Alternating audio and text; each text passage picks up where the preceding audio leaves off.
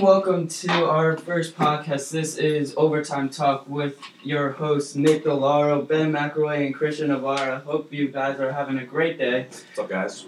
We are talking about Week 12 NFL football games and also how the teams can improve for their for Week 13 against their opponents and just recap the games. So let's Yep. start it off with you, Christian. So for the first game that I did, I did Ravens and Raiders. The Ravens won Sunday against the Raiders, thirty-four to seventeen. Lamar Jackson had a very good game with 178 yards passing with a touchdown pass to Michael Crabtree. All right. Okay, Lamar Jackson also ran for 71 yards and had a rushing touchdown. Lamar Jackson has done very well being a mobile quarterback, and I realize that the Ravens this year have had much more of a running offense. Yeah, it looks like- previous. Lamar's really taking in his college ways of running a lot and putting that into his NFL play. He's looking really good this year. Yeah, Joe has not been doing as well Yeah, because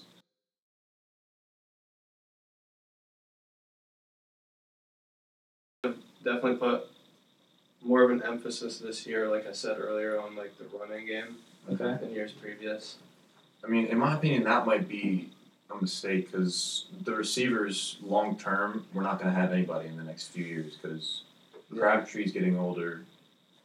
Mike Wallace, I don't even know if we still have if we still ha- have him on our team. To be honest with you, No, we don't. Yeah, so we really, in the long term, we're not going to have any receivers. So I think that needs to be the, the focus of the of John Har- of John Harbaugh to get that get some receivers on the team. Yeah, that's if we still have him after this year. I mean, if we don't pick it up, he might be gone. And same with Joe Flacco, because with Harbaugh, Joe Flacco is on the team because of Harbaugh, and it was a great decision to bring in Lamar because he's a great second string. He can run and he can pass, and he's just a great rookie looking, and he's gonna boost up for Yeah. next season too. I think the Ravens, looking like moving forward, need to know who they're gonna need as a starter.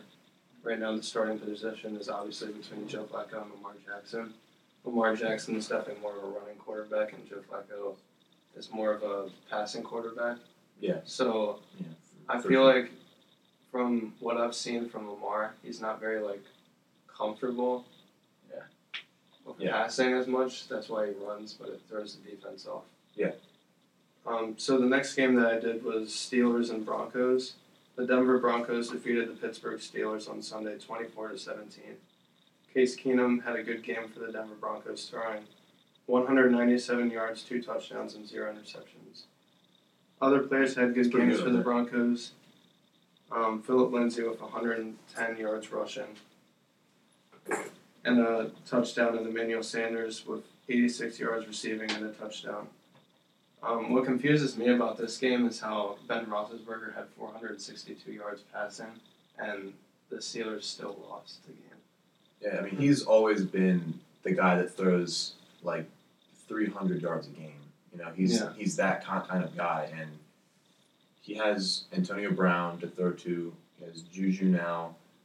Um, I just I don't see how that he could he could throw that many yards and to those guys and not win. You know, Yeah. He also had two interceptions that game.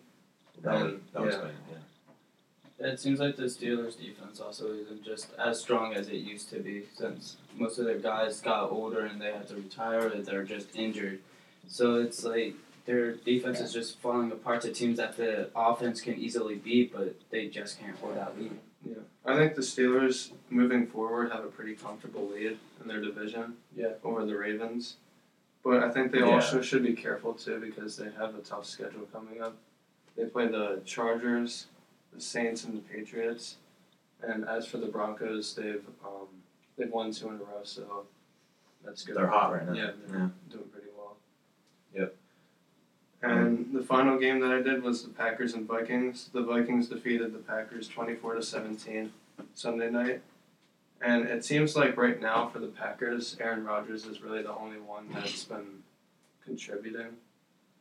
Yeah, and he's one of the goats for sure.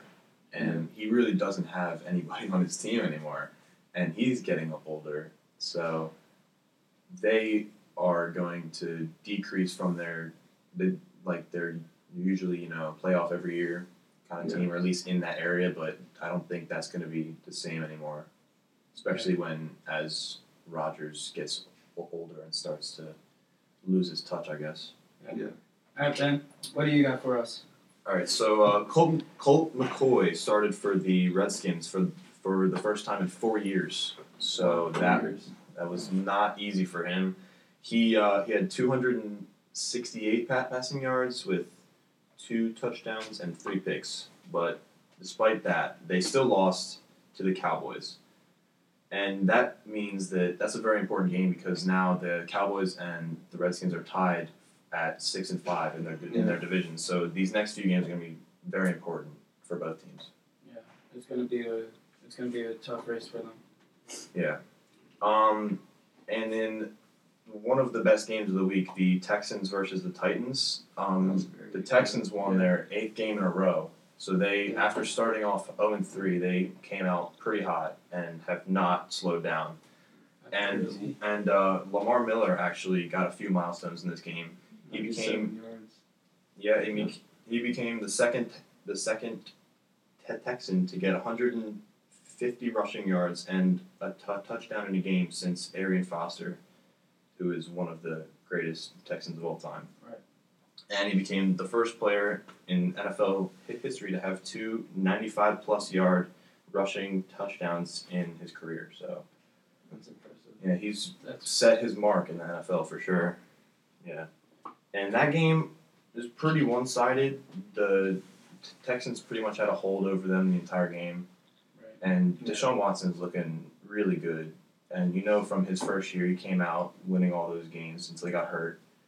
Um, he's really kind of becoming that kind of guy that will carry his team year after year. Yeah, kind of like what you said with the Texans, just picking up that pace and not slowing down. They really demonstrated that this game. They just ran the ball up and down the field on the Titans, and they just could not be stopped. And it's just they couldn't.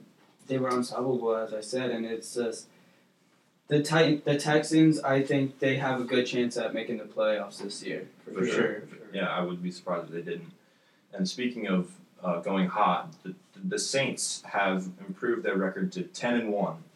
They're doing very so well. Yeah. uh, yeah, they defeated the Falcons 31 to 17. And Drew Brees only threw for 171 yards.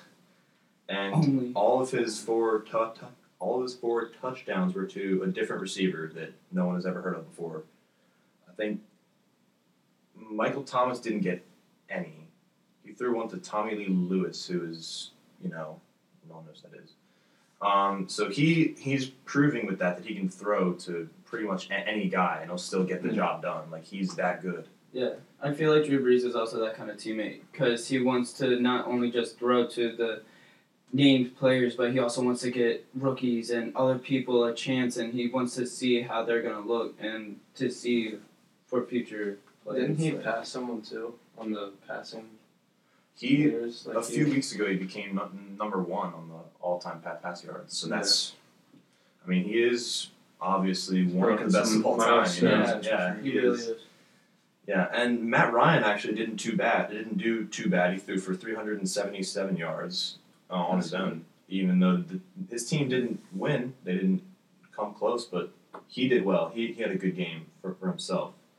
And Julio Jones actually got 147 of, the, of those yards. So, I mean, he has always been a top receiver in the league, and he just continues to show that he, he can do that.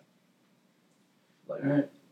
you know, every game. So, yeah, pretty eventful week so far. You know, So for me, I did the um, Dolphins. First off, I'm going to start off with the Dolphins versus Colts. The score was 24-27 in the Colts' favor.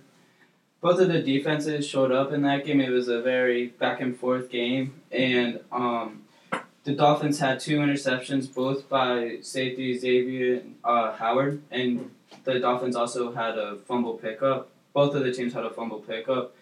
Um, the Dolphins had a blocked field goal in that game, which was clutch because it kept the Colt. Because if the Colts converted on it, it, it would have tied the game at 17-17 with 3:36 left in the first quarter. I mean, in the third quarter, my bad. Um, the Dolphins as a team also rushed for 113 yards, and Ryan Tannehill uh, passed for 204 yards with two touchdowns and completed 17 out of 25 passes. Well- really like came out strong in that game, Yeah. and you don't really we don't usually see that from him. But I mean, it could be him trying to improve his team that probably won't make the playoffs this Yeah. year, but ha- has I mean, a chance that's in, good in moving- years. For It's sure. good moving forward, like if Yeah. he continues that success. Yeah. for sure. Yeah, Yeah, the Colts had no interceptions though, so I mean, but they still had that fumble pickup to give their team back on possession, and uh, like I said with Tannehill looking strong, Andrew Luck man, he could he just connected on everything. He threw for 343 yards with three touchdowns and completed 30 out of 37 passes. Wow. So he just killed it that game with did, just did well. yeah. And the Colts rushed for a total of 118 yards. And um, like I said, it was a back and forth game, but as the clock struck zero, the Colts won it with a 32 yard field goal uh, and put their team up 27 24. It's a clutch game right there. Yeah, it was it was a good one. And then I have Jags versus Bills, which was another one that won by three. It was 24-21 in this game. With a great rushing play, Isaiah McKenzie got a touchdown for the Bills in the first quarter, which put them up seven nothing with the PA. Um, under extreme heavy pressure, Josh Allen had an unbelievable pass to Robert Foster for a touchdown for the Bills uh, he had three Jaguars come in on him in the pocket and still was able to get the throw off right before he got tackled. And under uh, under pressure as well, if the safety didn't turn around, it could have been a pass interference, and he still caught it and ran it in for a touchdown. And um, Jags quarterback Blake Bortles passed for a total of 127 yards and had one touchdown completed and threw for 20, 12 out of 23 pass attempts, but threw two interceptions. So, I mean, he didn't have the best of game. Yeah, not too Yeah. strong for him, which is not something that you would expect. Well, I mean, he he was good for one year. His team really was strong. Yeah. They won a few games in a row and stuff like that. But I think since then he's kind of fallen off and doesn't really have anyone to throw it to, and it's just kind of been a kind of subpar year for them Yeah. so far. So I feel you- like- you hope to expect better. in the Yeah, I feel like it's mainly the Jaguars defense that's kind of carrying them a little and Yeah, holding their sure. team together because their offense it's not the strongest and it certainly isn't the best, and it's just they don't. Ha- it seems like they don't have the speed and they don't have the players that they need in order to get the wins that they need, especially in a game like this. So, um, as I was saying, Bills quarterback pass, uh, Josh Allen passed for 160 yards with one touchdown completed, 8 out of 19 pass attempts. And the Bills rushed for a total of 167 yards with two touchdowns, one by Josh Allen and one by Isaiah McKenzie, as I said earlier. So, I mean, 8 out of 19, that's not too bad. I mean, it's a good Below mark. half. Yeah, exactly. I mean, so, but it's not horrible, which is decent, and they It's still goal. got the win though. Mm-hmm. So, but only by a hair. Right. So for the final segment today, we're going to be talking about the fantasy leaders this week. Top five fantasy leaders offensively this week. Christian McCaffrey, running back for the Carolina Panthers, scored 46.7 points. Amari Cooper, Jeez. wide receiver for Dallas Cowboys, scored 38 points.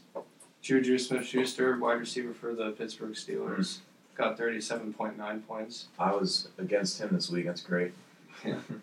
Saquon Barkley, running back for the New York Giants, scored 33.2 points. And Nick, what's his Chubb. Nick Chubb, running back for the Cleveland Browns, scored 27.8 points. So, very productive week, especially for the Panthers. Christian McCaffrey doing very well. Yeah, and for and for Chubb, like you know, the Browns coming from winning one or no games in the past few years have really showed out. I Yeah. mean, Yeah, for sure. they have Baker now. Nick Chubb is on fire. He's doing great. And yeah, the the team has just completely changed now, and I'm excited to see what they're gonna do in, in years to come. Finally getting their first win of the season. Yeah. Exactly. Yeah. Exactly. In a while.